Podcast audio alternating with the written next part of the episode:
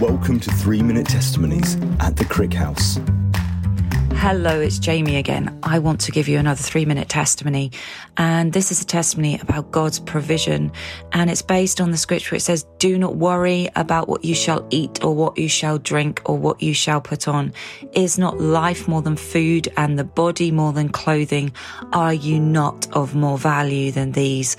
Look at the birds of the air. They neither toil nor reap nor gather into barns, but your heavenly father feeds them. And this was during during lockdown, we were actually homeless during this time as a family and living with friends of a friend on a farm in Dartmoor in Devon. And at the time, we were living in our big American school bus, which is our charity vehicle. And as you know, it was very hard to get any kind of shopping deliveries during this time. But I really felt impressed that the Lord wanted me to try and do some deliveries to our bus. So went on in faith, and lo and behold, we managed to get a shopping delivery to our bus every week for several weeks, probably about eight weeks remaining that we were in Devon.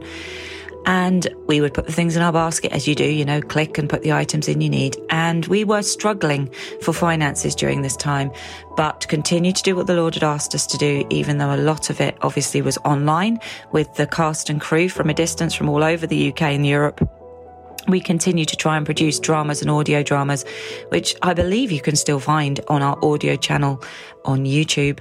Some of the audio dramas we performed during the lockdown period. So we were there and clicking and putting things in our baskets and keeping them to our budget, looking at the list saying, God, how is this going to feed not only our family of six, but at the time we were cooking for an extra gentleman whose farm um, we were actually on. So we knew that this food needed to stretch somehow, and we just trusted the Lord and put the things in our basket.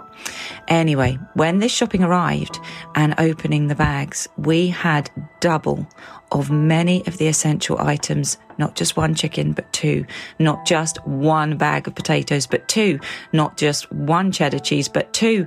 I rang the store and I said, this is happening. What's going on? They did not have any recollection of the double things arriving at our doors at all and just said because they couldn't recount them, we could keep them.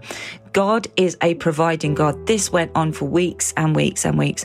And we have seen in times of real trial and times when we've really been trusting God for finances, that this shopping delivery thing seems to happen again. And many times our children will ring us and say, Mum, the double angels are at it again. Now, I don't know if it's angelic or if God has just sent provision and orders have been messed up, but He knows how to get provision to you. So don't discount the miraculous work of God. He is into the details, even providing our son's favourite sweets, which were out of stock online, not able to add to my basket, but somehow six packets of flying saucers arrived in the top of this white carrier bag.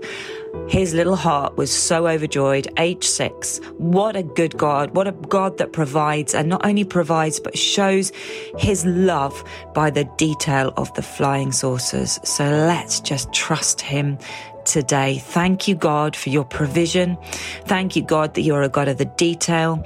And I just speak your providing life over every listener. Thank you, God, that we can ask you for those things that mean just that little thing to us, to our children, to anyone in our family. Thank you, God, that you're faithful. Thank you, God, that you are a provider of good things and you know how to get good gifts to your children. Amen.